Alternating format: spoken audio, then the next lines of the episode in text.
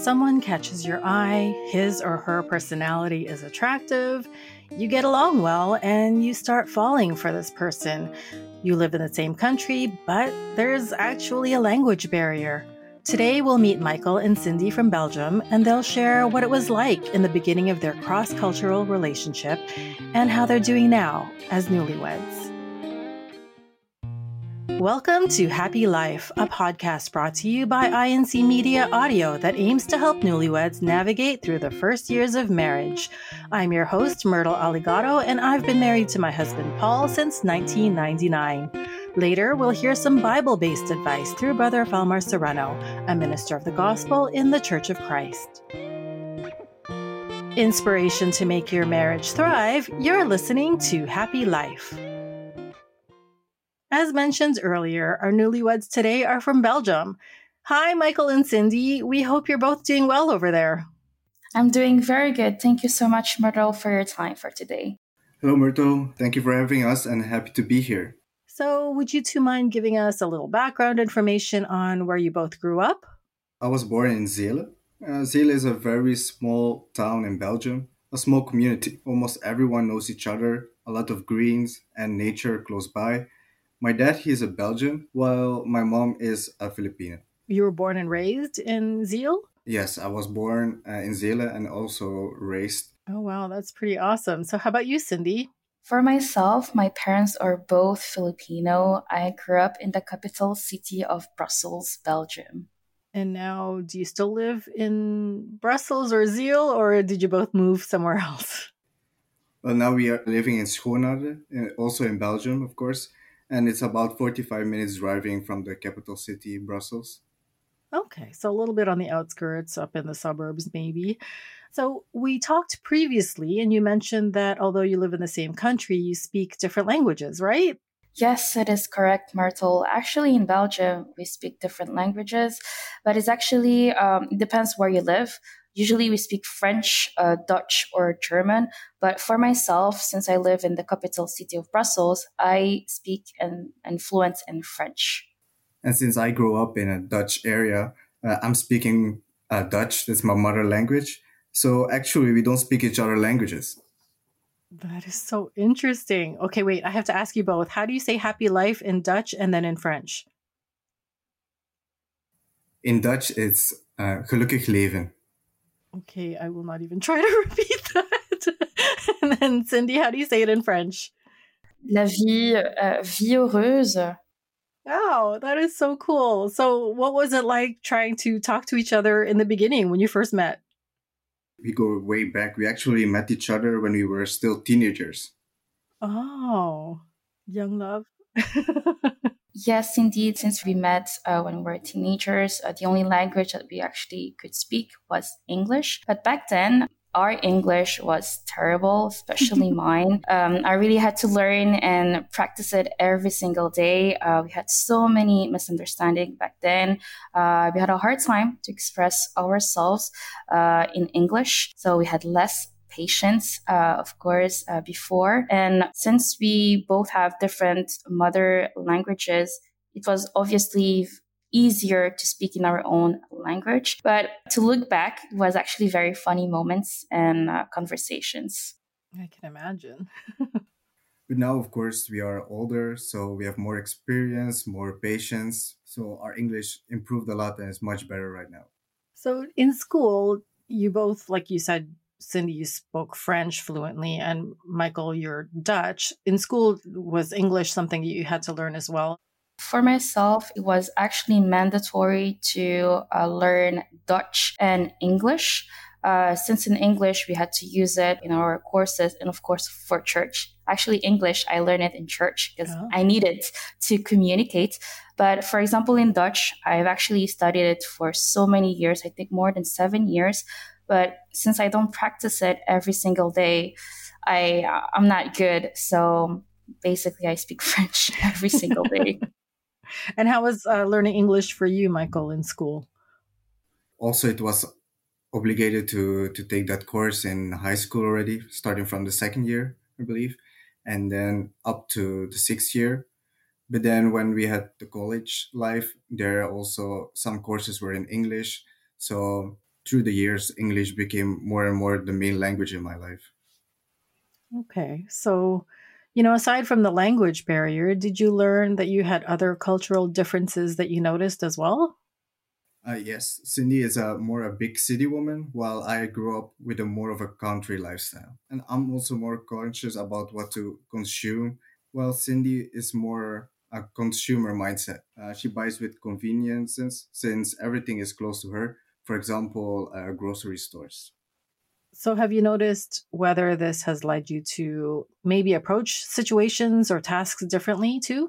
Yes, actually, uh, Myrtle. For example, if Michael has something in mind, he will tend to do it directly or even immediately uh, and finish it right away. He's someone that hates and avoids postponing things. But for me, I'm more thoughtful or take time to ponder. I'm someone that needs to think if it's really necessary to address it now. So, for example, we were speaking about having a new kitchen in our new house. Michael's wanted directly to have a picture in front of him, search prices to see how much will it be, determine how much time will it take, how big or how small can we go.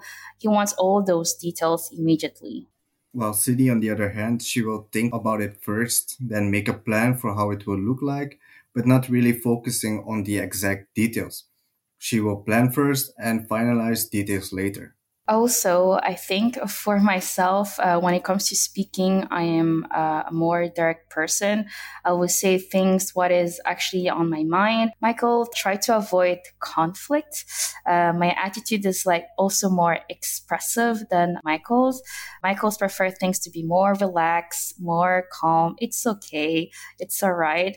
But for myself, I'm more adventurous and maybe would take more risk uh, than Michael. Yeah, for example, I would rather not jump off a cliff or bungee jump. I would never do that, but Cindy would love to do that. it's on her bucket list. Oh, you're an adventure seeker, huh, Cindy?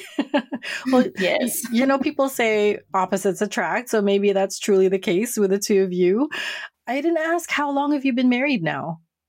I think we've got married about not long ago. So six months. Oh, not even a year. Wow. Okay. So truly newlyweds. so do you agree, Cindy, that opposites uh, attract? Yes, I agree. But actually, in the past, I was not believing it. But in our case, I agree uh, because our differences help us to complete each other. And we also get to learn things uh, from one another. That's a good way to look at it. What would you say are your biggest frustrations though in dealing with, you know, your language barrier or communication barrier in marriage? Cindy and I actually have two types of arguments. Uh, argument type one is when we don't understand each other. We can find the right word to express ourselves and what we really mean. While with the second type of arguments is a discussion that starts about something else, like a certain thing that happened that one of us did not appreciate from the other but with these arguments, we really do try to take the time to explain ourselves without getting angry at each other. It's true.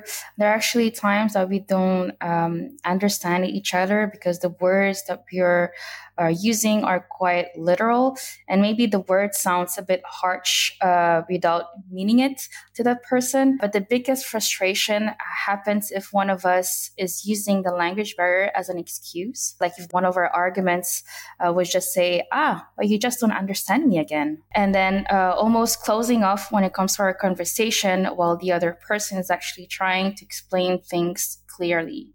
And what happens when you have misunderstandings like that? And how do you handle those situations?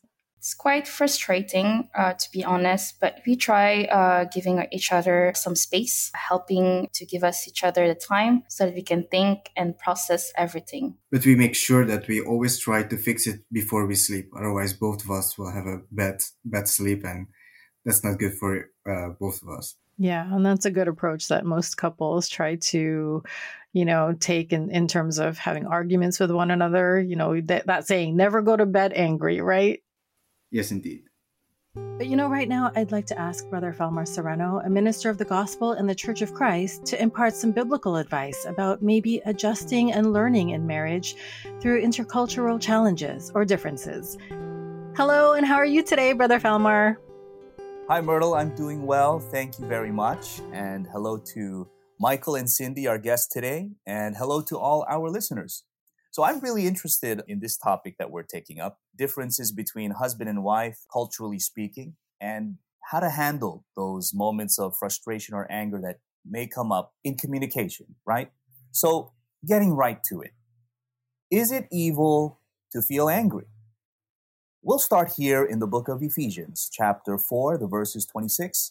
In the today's English version, I quote the following if you become angry, do not let your anger lead you into sin, and do not stay angry all day. So, becoming angry in itself is not evil. Anger is an emotion, a feeling, just like how sadness, joy, excitement are also feelings. But according to the Bible, there is something we must be careful of after we become angry. What is it? Do not let your anger lead you into sin. What else does the Bible teach about anger? Do not stay angry all day. Now, some might be thinking, how do you do that? How do you stop yourself from committing sin when you're angry? How do you stop yourself from staying angry all day? Because we do see in the news, on the internet, even in scenarios in movies, right, where people give in to their anger there are those who do allow themselves to be angry all day or all week. Like it's like they purposely give themselves that time uh, to be angry, sometimes for months or even years.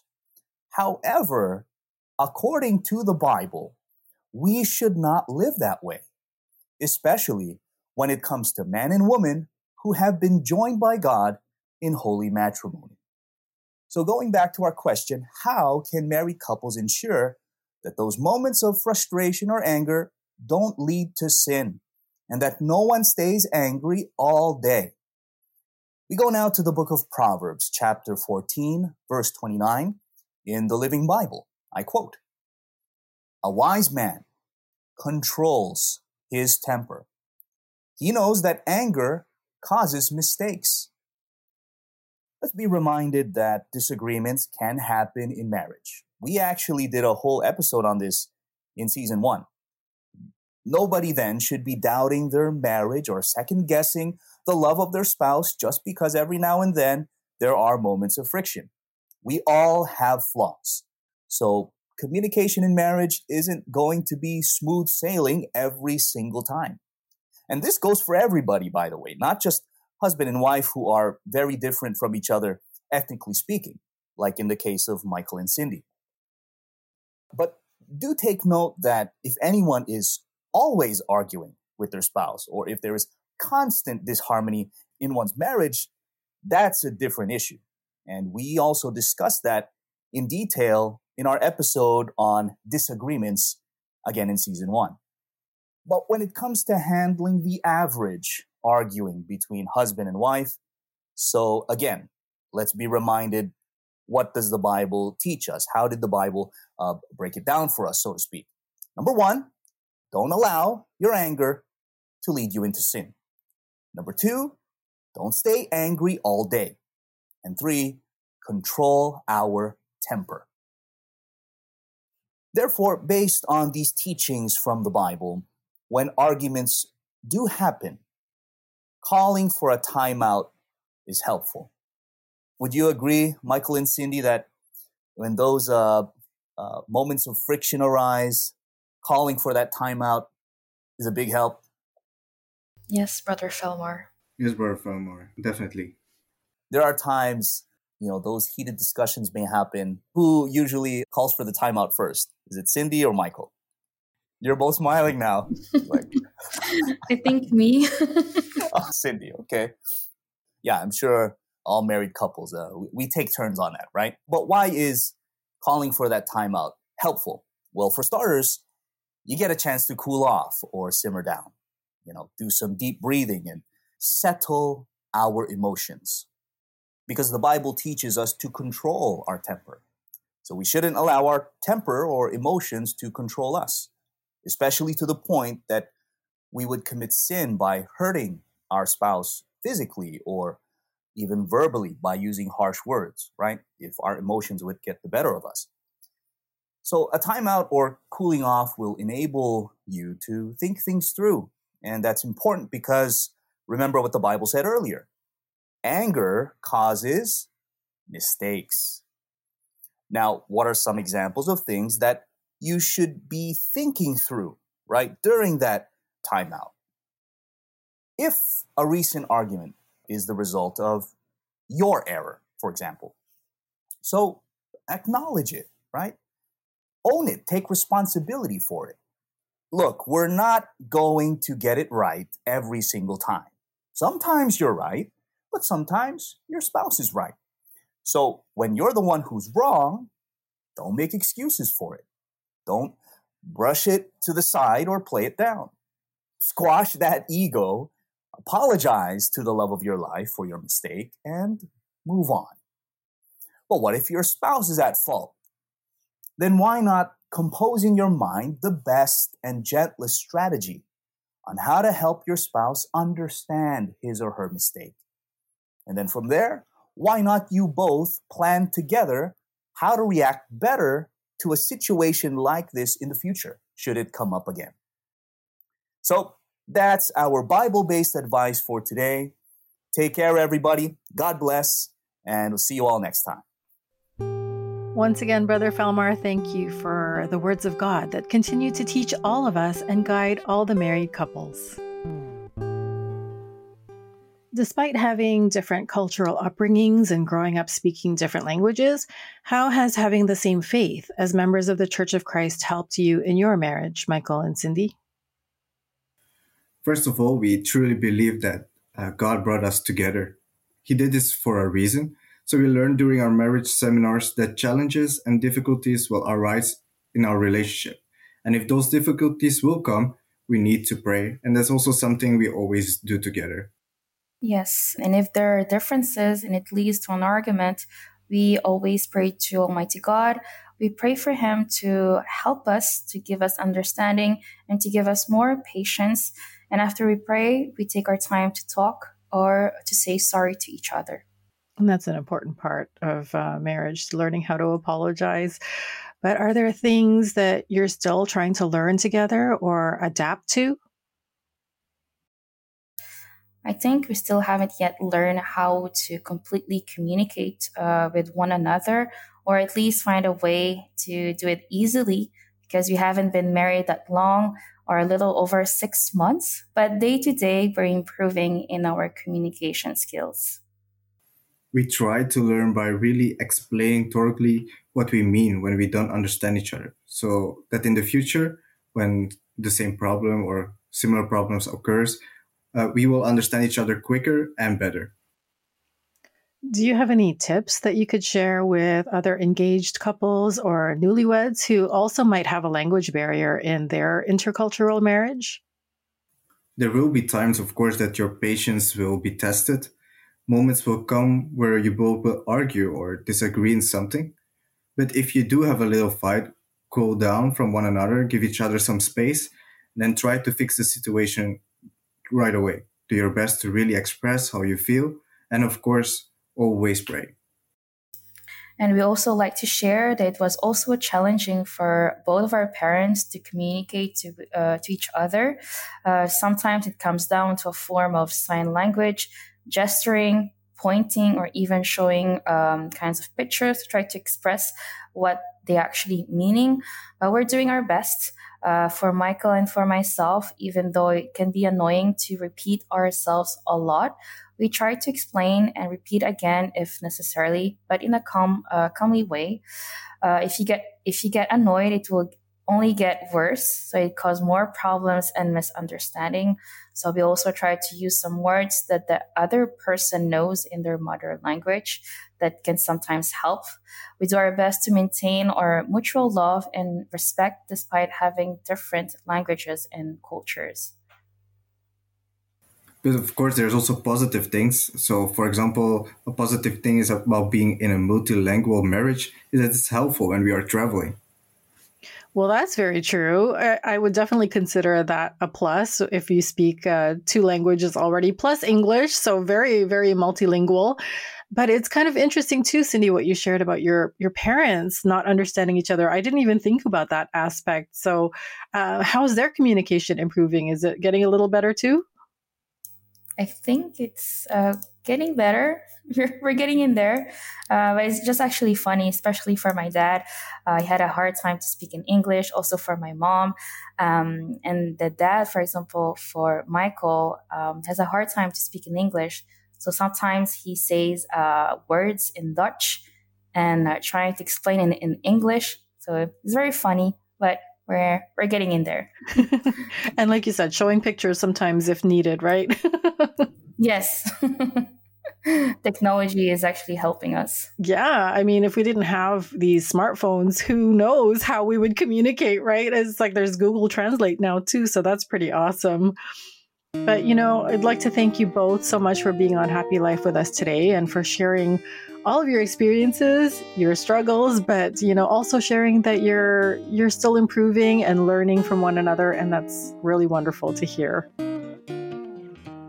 Thank you, Myrtle, for having us. It was truly a pleasure to be here. Thank you so much, Myrtle, for having us. Uh, it was a pleasure as well to meet you, having this discussion. I think marrying someone from a different ethnic culture definitely makes you more open to learning and appreciating the differences in each other, and can also help you relate to others better as well. Will there be times of frustration and misunderstanding because of language issues? Absolutely, but you can also continue to grow with one another, improve your own language and communication skills, and remember that your commitment to one another is for a lifetime. And that's all we have for you today. To learn more about Christian relationships, please visit incmedia.org. If you'd like to say hi, send us a question, or see who our newlywed guests are, you can visit our Instagram account at happylife.podcast. Please also remember to share our podcast with your family and friends and all the newlyweds that you know.